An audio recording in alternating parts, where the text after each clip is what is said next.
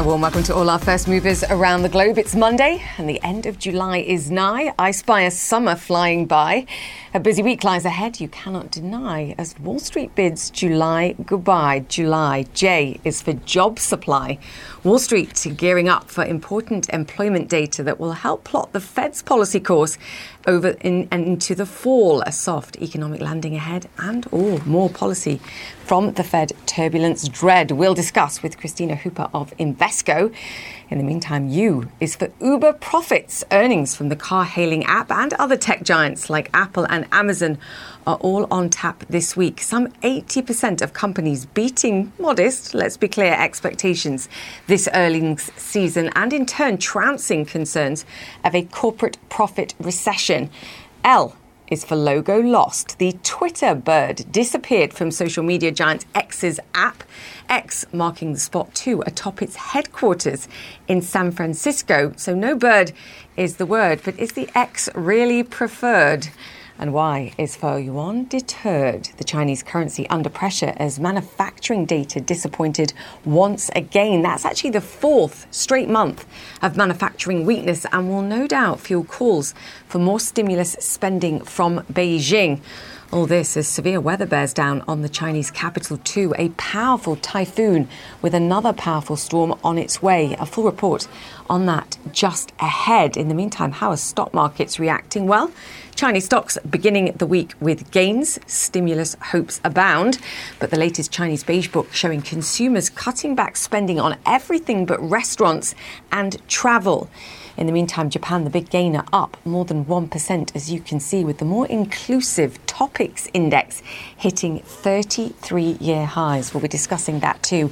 In the meantime, US stocks set for a higher open after three straight weeks of gains, and Europe too in the green amid encouraging data there. Eurozone growth data positive once again, and inflation easing to 5.3% year over year.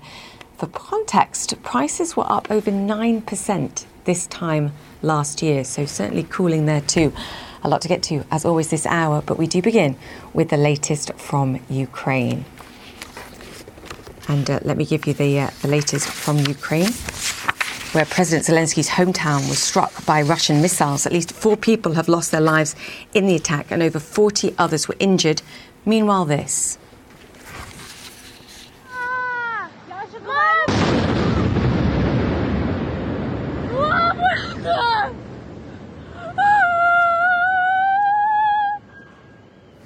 Was a drone attack on Moscow. A business centre in the Russian capital was damaged on Sunday. Nick Paton Walsh joins us now. Nick, let's start in Ukraine and that attack on Kryvyi. I believe one of those buildings contained a school.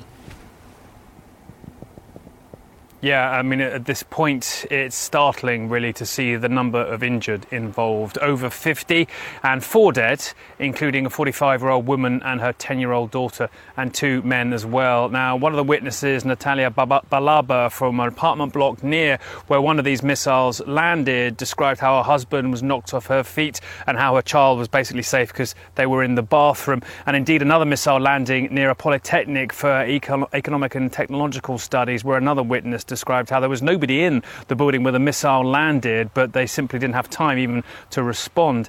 This startling, frankly, because it appears to be an escalation by Russia to hit civilian areas. Kryvyi Rih, as you said, Volodymyr Zelensky, the president of Ukraine's hometown, a vast, sprawling industrial town, quite far at this point since the front lines have changed away from the fighting, but clearly a place that Russia today wanted to inflict damage upon. Now, it's important to point out now when we talk about uh, Ukrainian, it seems, Ukrainian drone attacks on areas like you showed the video there, Moscow City in the Russian capital. That pales into insignificance compared to the daily damage being done uh, to Ukraine by often indiscriminate, blatantly uh, vicious Russian missile strikes. But the images that emerged from Moscow City, an upscale, glass towered financial district, a sign really of the opulence uh, that Russia's tried to maintain on the global stage uh, over the past decade that being hit by Ukrainian drones that, frankly, a year ago you wouldn't even thought could possibly get through Russian air defences.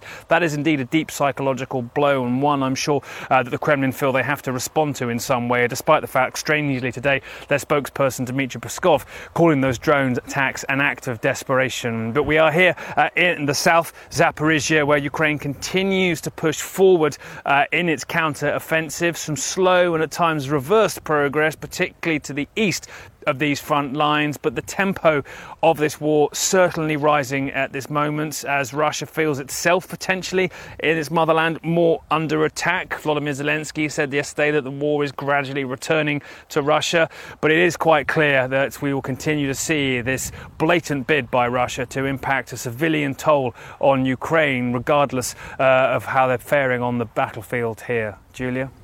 Nick, good to have you. Thank you. Nick Paton Walsh there. Now, a powerful explosion in Pakistan. A suspected suicide bomber taking dozens of lives at a political rally and wounding more than 100 others. No one has claimed responsibility for the attack. Ivan Watson has more. There was an evening of death and carnage in a small Pakistani town not far from the border with Afghanistan on Sunday. Pakistani police say a suicide bomber detonated 8 to 10 kilograms of explosives near the stage of a political party gathering. At least 54 people were killed, 12 of those victims under the age of 12 and many more wounded. Uh, the gathering uh, involved a right wing Islamist political party that goes under the acronym JUIF. Uh, it is part of the governing coalition in the national government. Up until now, there has not been a formal claim of responsibility. Here's what one man had to say who arrived on the scene of this deadly blast uh, shortly after it took, it took place. I was in close proximity when the blast occurred. Upon arriving at the scene, I was confronted with a devastating sight. Lifeless bodies scattered on the ground, while people cried out for assistance amidst the bloodstained surrounding. People were picking up bodies on their own. Around four to five hundred individuals had gathered here to attend the convention organized by the JUIF party. Now, deadly acts of political violence, uh, tragically, they do take place in Pakistan, and there's a whole range of different organizations and, and ideologies that have been affiliated with this kind of violence in the past. For example, uh, in January of this year, there was a suicide blast that targeted a mosque in a police compound in the western city of Peshawar. Uh, scores of people killed. Uh, and that was claimed initially by the Pakistani Taliban, which then denied responsibility for the attack. One of the deadliest suicide bombs in modern Pakistani history was back in 2018. It targeted another political party in Baluchistan province, and the Pakistani branch of ISIS claimed responsibility for that terrible attack. The Pakistani prime minister has denounced this act of violence and expressed uh, his regrets. And there are concerns that there could be more violence on the horizon uh, as Pakistan is expected to hold national elections uh, this autumn. Ivan Watson, CNN, Hong Kong. Now, the president of Chad is in Niger meeting with both coup leaders and the elected president Mohamed Bazoum in an effort to facilitate a peaceful solution to the crisis there. It comes after thousands of protesters took to the streets on Sunday in support of the coup. Tense and sometimes violent scenes played out in front of the French embassy as protesters shouted their support for Russian President Vladimir Putin. Others condemned France's influence in the country and burnt French flags. Larry Madowo joins us now. This meeting with the president of Chad and coup leaders particularly comes after a warning from leaders of Western African nations saying, look, give up or face potential military action. The question is, what can he achieve? He can try and talk to these coup leaders to, you know, go back to the barracks. It's unlikely they will heed because France is now responding to claims from the coup leaders that France is planning military tri- strikes in Niger to free the ousted President Mohamed Bazoum. The military junta claimed that on state television that France has been holding meetings with the former, the pre- the, the director of uh, the head of the presidential guard, as well as, actually that's not correct. the claim for the military junta here is that the foreign minister, acting as the head of government, as well as the head of the National Guard, have held meetings with Paris and that they have authorized France to carry out military strikes in Niger to free the ousted President Bazoum. We've heard now this response from a spokesperson from the French now telling CNN that France recalls that it recognizes President Mohamed Bazoum and the democratically elected institutions as the only legitimate authorities in Niger. Our priority is the safety of our nationals and our holdings, which must not be the object of violence in accordance with international law. So it's a denial. They're not explicitly saying they're not planning these strikes, but they're not saying they're not planning them either. But that's not likely to go down well with the thousands of people that marched on the streets of Niamey on Sunday against French influence, against France Afrique, against ECOWAS, the regional body, and against any international meddling. Angry Nigerians smashing windows of the French embassy in the capital, Niamey. Thousands of people outraged at the country's former colonial power a day after it suspended aid and financial support for Niger with immediate effect. Down with France, some said, condemning French support for ousted President Mohamed Bazoum.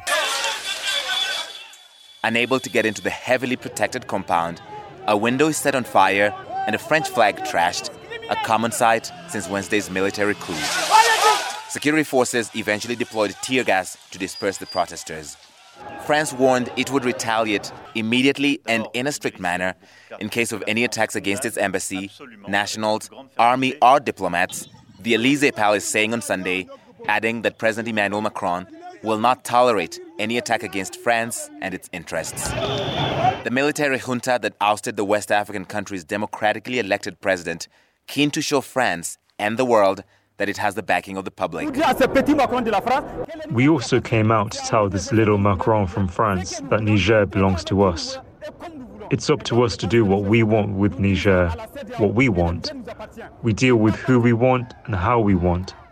We are forming support for the army.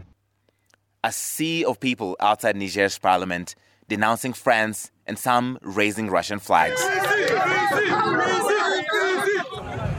Long live Putin, and long live Russia, the protesters say, demanding that foreign armies leave the country.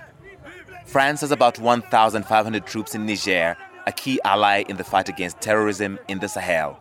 The US has about 1,000 troops in the country involved in counterterrorism operations.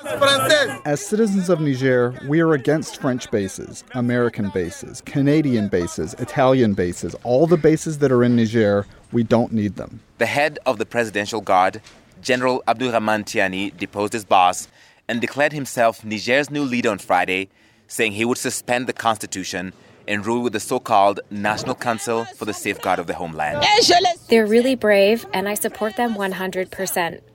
We've really suffered a lot. We've suffered a lot because they are our children. A lot of blood has been shed in Niger. We want peace. We want peace.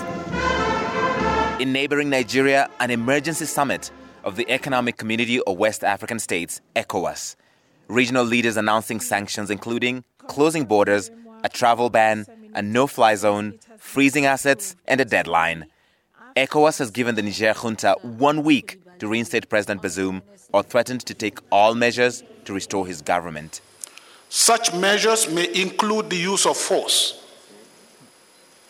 To this effect, the chiefs, the chiefs of defense staff of ECOWAS are to meet immediately. But many protesters on the street don't want any ECOWAS military intervention or involvement. And the military junta says it's ready. We once again remind ECOWAS and those who wish to adventure in this of our firm determination to defend our country.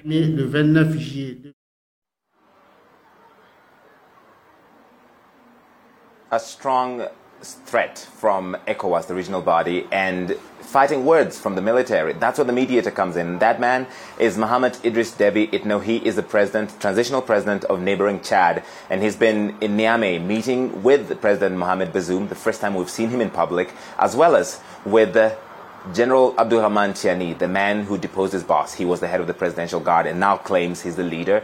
And uh, President Deby said they had in depth discussions about how to find a peaceful resolution to this crisis, though he didn't say what progress was made out of that. All he says is that they talked in a fraternal approach which aims to explore all avenues. So, not quite the white smoke that the region is waiting for, especially because these coup leaders are emboldened by the fact that, Julia, they appear to have public support, despite what the region and the world is telling them. They, they feel that the people of Niger are, are with them.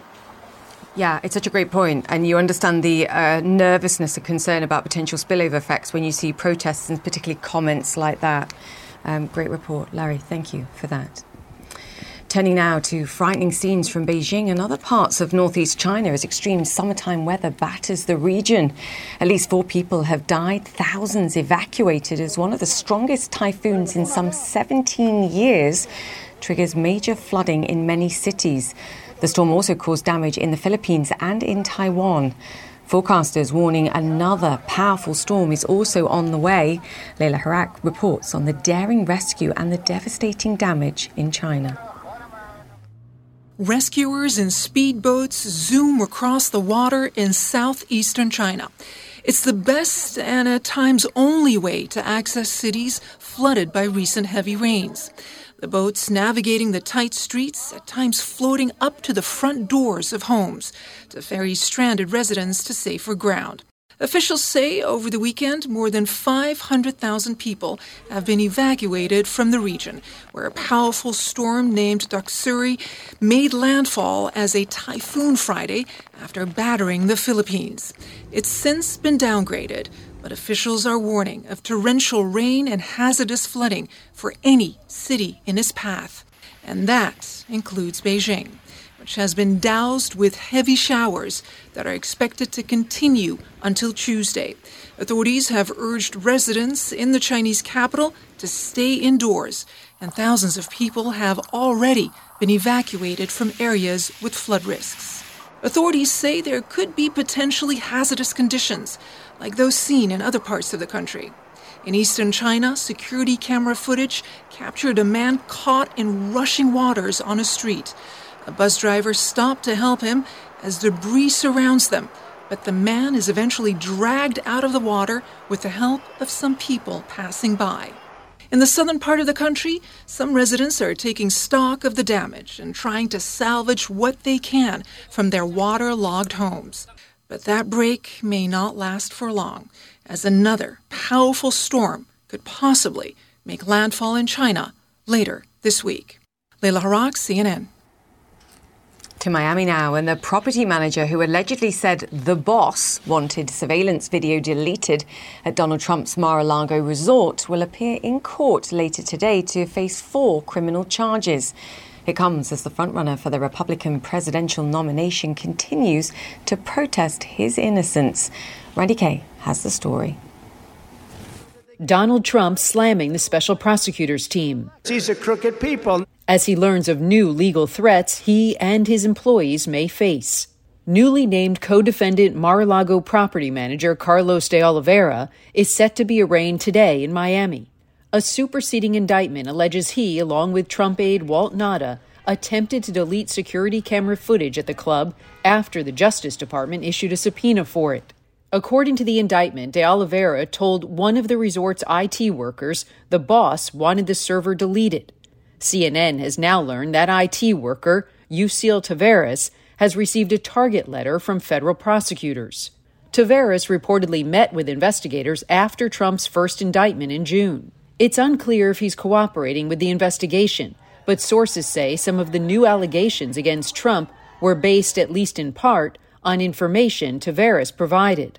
Trump, facing additional charges for mishandling classified documents, maintained his innocence on social media, claiming his legal team voluntarily handed over the tapes to the special counsel and that he never told anybody to delete them.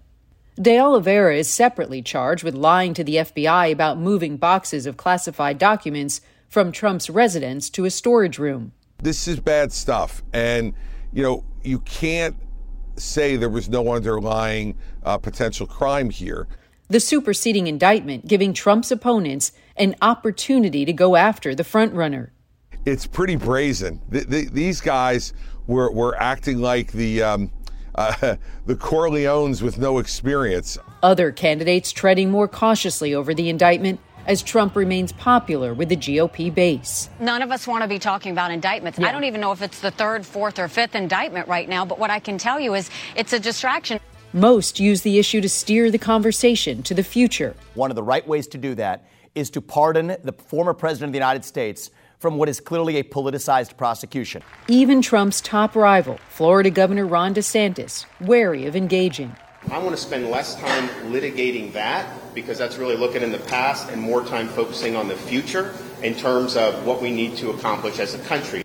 At a GOP party dinner in Iowa, direct criticism of Trump drew a rebuke from the audience. Donald Trump is running to stay out of prison. And if we elect, I know, listen, I know the truth. The truth is hard. Closing out the dinner, Trump steered clear of the new charges against him. If I weren't running, I would have nobody coming after me. Okay, coming up on First Move, migrant monitoring. We explore new AI surveillance tech being used in the English Channel. Stay with us, more coming up. This podcast is supported by Sleep Number. Quality sleep is essential. That's why the Sleep Number Smart Bed is designed for your ever evolving sleep needs, so you can choose what's right for each of you whenever you like. Need a bed that's firmer or softer on either side? Helps you sleep at a comfortable temperature, quiets their snores? Sleep Number does that. Only Sleep Number Smart Beds let you each choose your ideal comfort and support, your sleep number setting. Sleep Number Smart Beds learn how you sleep and provide personalized insights to help you sleep better. All Sleep Number smart beds feature cooling, pressure relieving comfort layers for soothing sleep throughout the night. Temperature balancing bedding is designed to move heat and moisture away when you're hot. When you're cool, they hold their energy to help warm you. Sleep better together. JD Power ranks Sleep Number number 1 in customer satisfaction with mattresses purchased in store. And now, save 50% on Sleep Number limited edition smart beds for a limited time. For JD Power 2023 award information, visit jdpower.com/awards. Only at Sleep Number stores or sleepnumber.com.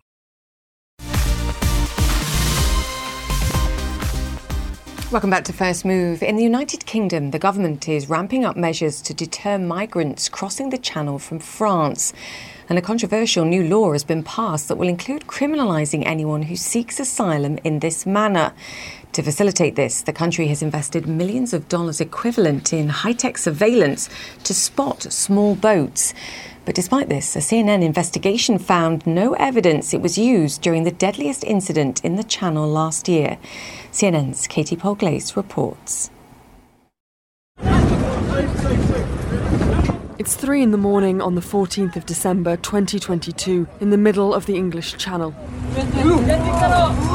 A fisherman has spotted multiple people in the water and is trying to haul them out. It was pitch dark. It was, a very cold night, minus one, minus two, and there was a lot of screaming. In total, they rescue 31 people from the sinking vessel, including two Afghan boys just 12 and 13 years old. This is not an area with fishing alone and if we wasn't there, uh, every one of them would have probably drowned. UK authorities arrive later and rescue eight more. Four die in what becomes the worst migrant tragedy in the Channel that year. But officials had been informed of the incident nearly an hour earlier. Please help our we have children and family in a boat. Please, we are in the water. At just before 2 a.m., the boat had made a distress call here to Utopia 56, a French migrant charity that passed it on to the French and UK authorities. The French Coast Guard say the boat is undetectable on shipping radar, but estimate it will shortly cross into British waters. Now, CNN has found that at the time of the incident, the UK government had expensive AI technology designed to spot these boats. And knowing that the vessel was soon entering their territory and that there were people freezing in the water, including children, they could have sent this. A Tekever AR 5 drone designed to detect small boats and capable of deploying a life raft. It's licensed by the UK government, even the British Prime Minister proud to show it off. CNN has established it flew over the same area where the distress call was made on multiple previous journeys. It even flew the day before and after the incident, but not in the hours the vessel was sinking. Instead, it took more than an hour for the first UK lifeboat to arrive, in which time a fishing crew rescued the majority on board. We must stop the boats. This tech forms part of a campaign of deterrence and hostility by the government towards those attempting to reach British shores.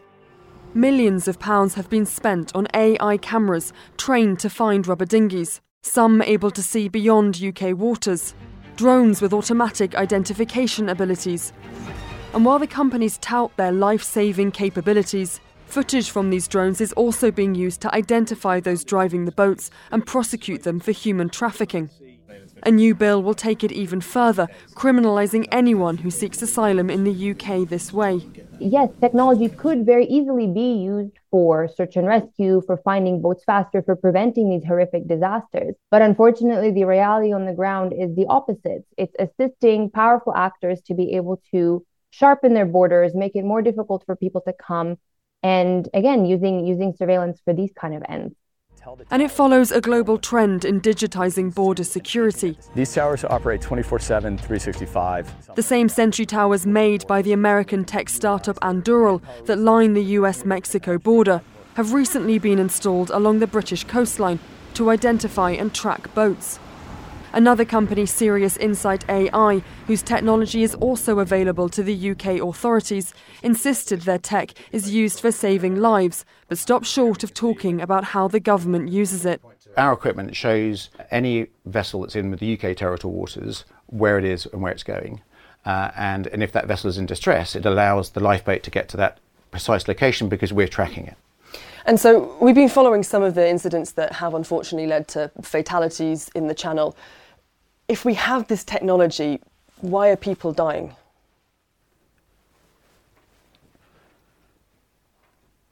I don't think I can comment on those instances um, because of the commercial nature of our relationship with, with the Home Office, I'm afraid. The Home Office declined to comment on the incident on the 14th of December.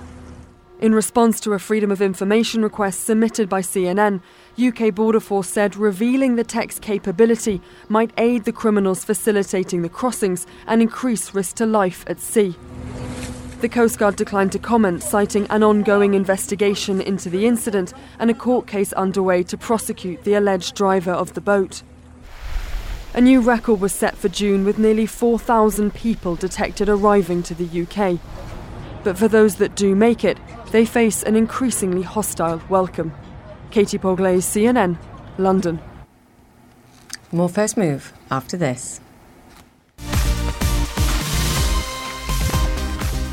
Welcome back to First Move, the first day of trade on Wall Street for the week, and the bulls are hoping to break some all time records. It is actually a mixed picture, though, in early trade, but the Dow beginning the last trading day of July, only about what 3% away from its first record highs in around 18 months. All the major averages also set for solid monthly gains.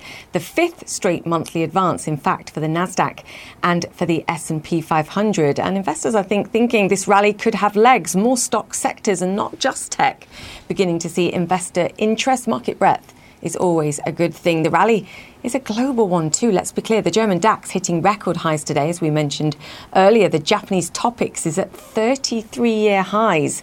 Stock gains reflecting hopes for firmer global growth, which will only fuel energy demand. Both Brent and US crude trading over $80 a barrel on on track for their best month, in fact, since January. Kristina Hooper is Chief Global Market Strategist at Invesco and joins us now. Kristina, happy summer. Great to have you on the show. Can we talk about the message from stock market investors broadly at this moment, there does seem to be a sense that the worst has passed as far as the inflation threat is concerned and that central bankers have managed this relatively well. Confidence is good. Are some of them too confident? I think there might be too much confidence, particularly around when the Fed is expected to start cutting rates. I think there could be some disappointment for stock market investors in the near term as they come to reprice expectations around when rate cuts are likely to start. Now, it shouldn't be a surprise because we've heard the Fed repeat over and over again they don't plan to cut anytime soon. However, I do think that the prevailing wisdom among stock market investors is that they will see cuts fairly soon, and that could lead certainly uh, to some disappointment. I also think, in general, after a pretty significant rally like the one we've seen this year, this is time for a period of digestion as we wait for the next Fed meeting, and quite frankly, we wait for what other central bankers are going to do as well. You're skipping past the prospect of them hiking again if there is some kind of growth real acceleration. And I, I know you're not expecting that. In fact, in your, your note this week, you um, you said if you were a country singer, the song would be "How Can I Miss You If You Won't Go Away." In terms of their um, ability to keep coming back to this and, and hiking more, which amused me. Um, can we completely rule that out? The disappointment then is the the timing of the cuts versus anything else. And does that mean we see some kind of um, consolidationary period then in the, the rally that we've seen for US markets? Well, we can't completely rule it out. Um, certainly, the Fed feels confident that the economy is on solid footing. Um, and that has appeared uh, very clear in recent communications from the Fed, especially Jay Powell's press conference last week. So, certainly, they feel emboldened to hike again if they need to. I'm just not sure they're going to need to because the inflation data is moving in the right direction. Now, of course, we have a long period of time, eight weeks, um, for the Fed to really assess the inflation picture. But um, I do think there certainly is the potential for the Fed uh, to hike rates. Uh, it could do that. It's not afraid to do that. And certainly that could be something uh, of a slight setback for the stock market. Um, but again, in general, this should be a period of digestion given the significant gains we've seen thus far this year. We do know that historically, once the Fed does stop hiking rates, that tends to begin a period uh, of, of positive stock market performance in the following year. Um, so it, it could be a scenario where we see some short term digestion, and then by the end of the year, the stock market is actually modestly higher than where we are today. Yeah, it's funny, isn't it? Because I look at the performance that we've seen sort of year to date now for stocks, particularly if you look in the tech sector in particular, and wonder sort of how much of that uh, sort of good news on the end of rate cycle is already in the price for some of these. What provides the leadership, and can you sort of in some way tie that to what we've seen so far for, for earnings season? What what your uh, what your views are on the outlook of that?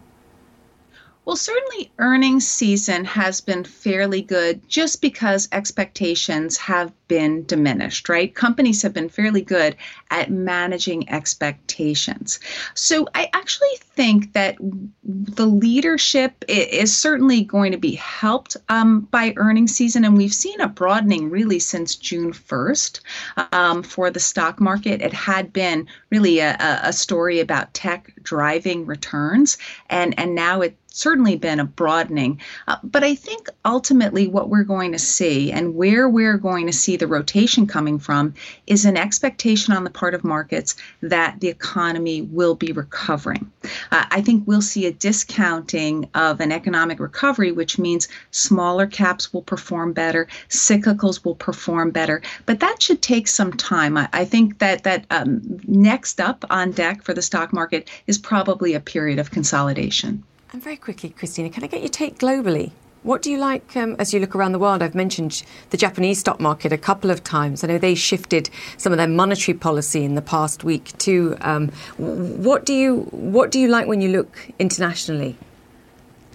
Well, I'm I'm getting more excited about China, just given that we're getting closer to more tangible plans for stimulus uh, directed at driving consumption. Uh, so that could certainly provide a nice boost to Chinese equities. Uh, certainly in the shorter term, we have seen a mini rally there. Uh, also, in general, I think that a weaker dollar is likely to make um, stocks look more attractive in a variety of areas uh, outside the United United States. I would focus in on though uh, Asia emerging markets, not just China, um, but uh, but other uh, emerging markets countries in Asia that are benefiting from not just the China reopening, um, but their own stories. Um, there's a, a, lot of growth there, um, and demographics are certainly in their favor. Yeah, we need to hone in on that. Um, we will reconvene. Kristina, great to have you with us. Kristina Hooper, Chief Global Market Strategist at Invesco. Thank you. Okay, coming up after the break, fueling a cleaner aviation sector. How sustainable aviation fuel will help airlines become cleaner and greener. Next. The assignment with me, Audie Cornish. So there have been arrests, suspensions, disciplinary hearings. They're shutting down graduation events. At this moment, the part of the protests that are admirable are young people calling attention to atrocities Michael Roth is the president of Wesleyan University. I would like to make a space for them to do that as long as that space doesn't prevent other people from pursuing their education. Listen to the assignment with me, Audie Cornish, on your favorite podcast app. Welcome back to First Move. More than 3.8 billion passengers flew around the world last year, and those planes generated 2% of the world's carbon emissions powered by fossil fuels. The industry is clearly looking at ways to address this with things like electric and hydrogen powered jets. But what if we could simply use cleaner fuel? It's called Sustainable Aviation Fuel, or SAF for short. LanzaJet makes this fuel using low carbon ethanol in a process called alcohol to jet or ATJ. This reduces the carbon footprint by more than 80% during its life cycle. The fuel can be used by regular aircraft and can use existing refueling systems without modification. But there's clearly a huge tank to fill. IATA estimates suppliers will make at least 79 million gallons of SAF this year Sounds a lot? Well, it is. But in 2019, global aviation guzzled 95 billion gallons of aviation fuel. Okay, let's discuss. Jimmy Samartzis is the CEO of LanzaJet, and he joins us now. Jimmy, you are on a mission. I tell you what I do like about SAF is that it works with the infrastructure that we have today. Talk us through your plans. That's exactly right. Uh, SAF is the solution that the aviation industry sees as being the most probable solution in the near, mid, and long term, uh, along with replacing aircraft and flying more efficiently. Uh, but SAF they see as 60 to 70 percent of the solution to get to net zero emissions, by the way, by 2050, which is what the industry has set as the goal. And here at LanzaJet, as you pointed out, we use ethanol as the starting point, and we're able to convert that ethanol molecule into a drop in jet fuel product that can use existing infrastructure, existing aircraft engines, um, and can be used today. We've already flown two commercial flights, uh, one with Virgin Atlantic across the uh, Atlantic Ocean to uh, the UK, and one with All Nippon Airways over to Japan. Okay, and you use SAF with traditional aviation fuel too, and you can blend it in different concentrations. So you can, in a way, and we'll come back to the price, you can take your pick, at least at this stage, of what concentration of, of the SAF you use along with the aviation fuel. So the more the better, arguably, in terms of green efficiency, if nothing else. That, and that's absolutely right. So uh, SAF today has to be blended up to a maximum of 50%. As you can imagine, flying airplanes, uh, safety is a top priority. Uh, the quality of the fuel that gets produced has to meet very specific uh, qualifications that is approved by a body called ASTM. Our pathway, alcohol to jet, was approved by ASTM in 2018, uh, which means that the fuel that we produce is viable and meets the quality and safety specifications to be flown on commercial um, on commercial airlines. At the okay, end of the day, yeah, yeah, go ahead. No, I was just going to say, so above 50, the performance isn't isn't good enough. So you have to stay below 50% at least for now. No, we can actually use the fuel um, up to 100%. One of the benefits that we have in using SAF is we, we pull out aromatics which exist in crude oil based jet fuel. The aromatics that we pull out is what gives us some of the positive environmental performance. So there's a lot of work going on within the industry right now to actually approve these drop in fuels up to 100%. That is only a matter of time. Uh, but that's also why relationships and partnerships with the likes of Airbus and Boeing and the engine manufacturers um, are important to us so that we can get to the point where we can use our fuel as, as 100% drop in fuel. Okay, so these are all the positives. Now let's talk about some of the challenges. Cost. How does a gallon of SAF compare to the cost of aviation fuel today? How many times more expensive is it, at least for now? Yeah, we're at the infancy of the industry. So, as you can imagine, new technology being deployed that hasn't yet scaled up fully, the costs are going to be higher. Um, most folks quote on average two to three times the price of fossil jet fuel. But we, with our technology, fully expect that that cost will come down substantially as we scale up our technology and deploy it on a global basis. Who's going to help subsidise, Jimmy? It's not going to be done by corporations alone, however invested they are in, in, in greening up and protecting the planet. Government subsidies are required. Do you agree? And to what extent should they be subsidising this? I do agree. It's necessary as you're building a new industry. If you think about what we're doing, we're disrupting uh, a fossil fuel industry that has been doing this work with fossil based jet fuel for 80 plus years. As you get new technologies off the ground, as you get a new industry off the ground, as you build comfort with airlines and with airports around the use of the fuel, uh, there's a lot that needs to happen still. Uh, policy does make a big difference. Here in the US, with the Inflation Reduction Act, um, it is probably one of the most monumental pieces of legislation to help get this industry off the ground. It is performance based, uh, which means that if you do the right things from a sustainability perspective, if you have the right reduction in carbon intensity, you have a higher value in the incentive. Very different in other parts of the world. Places like the European Union have they mostly have mandates. Uh, the, Japan, the Japanese government has recently announced that they intend to introduce a 10% mandate by 2030. Uh, so you have a, a wide range of uh, policies that are falling into place, but absolutely critical in these early stages to help us get the industry off the ground. Yeah, I feel like it's okay making a mandate, but you have to work out how um, the financing takes place at, um, at the same time. I, have added up, and I've seen it written a couple of times, so you can correct me though if it's wrong, of, of all the projects that you're talking about around the world, and I know it includes North America, Europe, and Asia, around a billion gallons of SAF um, could potentially be produced. I used the stat in the introduction 95 billion gallons consumed in, in 2019 scale. Jimmy, how do we scale this up efficiently? Yeah, it's a big challenge, but it's also a huge opportunity for all of us. I'm actually talking today from our first plant here in the state of Georgia. It is actually the world's first alcohol to jet facility. This is a small plant com- in comparison to what's needed to be done, but it is the requisite first step as we commercialize our technology. There are many pathways. ASTM, uh, the body that I mentioned earlier, has approved seven pathways to date. You have technology that's been deployed globally that uses animal fats, oils, and greases. It's a technology that is more uh, accustomed to the traditional refinery environment, if you will. Uh, but that's only a pathway. Ours is another pathway. We need all of these pathways to succeed on a global basis in order for us to truly uh, make the impact that, that, that we need to have. Uh, the United States has a goal of 3 billion gallons by the year 2030. We've committed to the White House and the administration that we can do 1 billion gallons of that. But you're right, a 100 billion gallon target on a global basis with, with 2019 gallons is a pretty substantial gap. Uh, so we, it does require all solutions on the table. It's enormous. Very quickly, you mentioned that this is a long term solution and not just a bridge.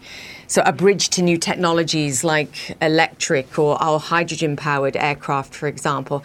How much of the gap that we have to get in terms of reducing carbon emissions do you think longer term is filled by cleaner fuel versus new technologies? Because as I mentioned in the introduction, if you're going to use new technologies, everybody has to be able to cope with it wherever you're flying in the world. This works for all. How much of the gap is filled with fuel versus tech? You're, you're exactly right. Fuel is expected to solve about 60 to 70 percent of of the obligation, right, to reduce to net zero. Um, you know, it's uh, it, it works today. It's going to work well into the future. And as we transition into the future, we can make ethanol from other waste sources, things like municipal solid waste, agricultural residues, things that are second generation, as we call them, not just using first generation energy crops. So for us, there's a very long and bright sort of history ahead of, of evolving the supply chains, evolving the feedstock to continue to, to improve the carbon intensity of the fuels that we produce. Yeah, because that's one of the criticisms, isn't it? That it diverts foodstuffs or sources of foodstuff and planting away from um, human consumption. Um, we've got more to talk about. I'll get you back. Jimmy, come back soon, please. More to discuss. Good. Thanks. CEO of LanzaJet. Good to chat to you, sir. Thank you. Welcome back to First Move and to the Women's World Cup. Co hosts Australia advancing to the knockout stage as they eliminate Olympic champions Canada. And earlier, Japan stunned Spain with four goals. Amanda Davies joins us now. Amanda, we have to talk about Japan. Wow. Yeah, Julia, uh, heading into this tournament, people were talking about six or seven teams, weren't they, who could potentially win it. I have to say, nobody was particularly loudly talking about Japan. But in this game today against Spain, one of the most talented squads of players in this tournament, without doubt, they scored more goals in one game than they did in the entirety of their four matches at the last tournament four years ago. They have been so impressive. They started with five goals against Zambia, another two against Costa Rica. And here they were with such a show of intent. They didn't dominate possession, but when they got their chances, they took their chances. And there are a whole lot of people getting very, very excited about this young Japan squad who have been quietly progressing through the, the ranks of the, the junior tournaments, the likes of the under 17s, the likes of the under 20s, feeling that perhaps just maybe this could be their chance of going for another deep run in the competition, which they won, of course, in 2011. But if they won 4 0, so too did the tournament co hosts Australia. The Matildas, as they're known, not quite waltzing. There was a whole lot more urgency than that in this one. They knew they had to win, or it was the co hosts out, of course, suffering the same fate that New Zealand did uh, over the weekend. They were up against the Olympic gold medal winners, Canada. They had the weight of expectation and pressure, a, a full Melbourne crowd, and of course, all those questions over their star player uh, Sam Kerr, but they wasted no time. This was a real show of intent for them. All the players, all the team came together at the moment when it mattered. Hayley Raso has just secured a move to Spain to Real Madrid. She scored two in the first half.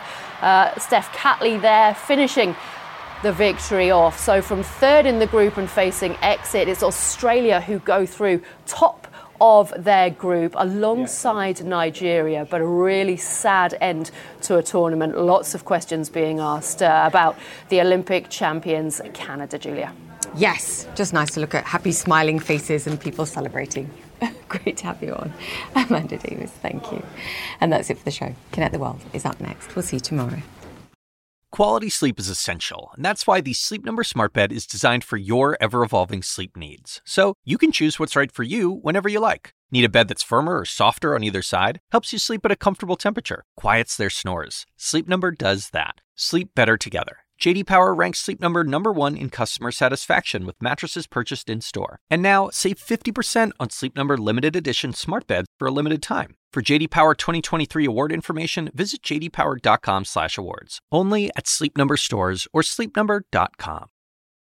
Now streaming exclusively on Max, a new CNN flash doc about the album that has Nashville talking. Call Me Country.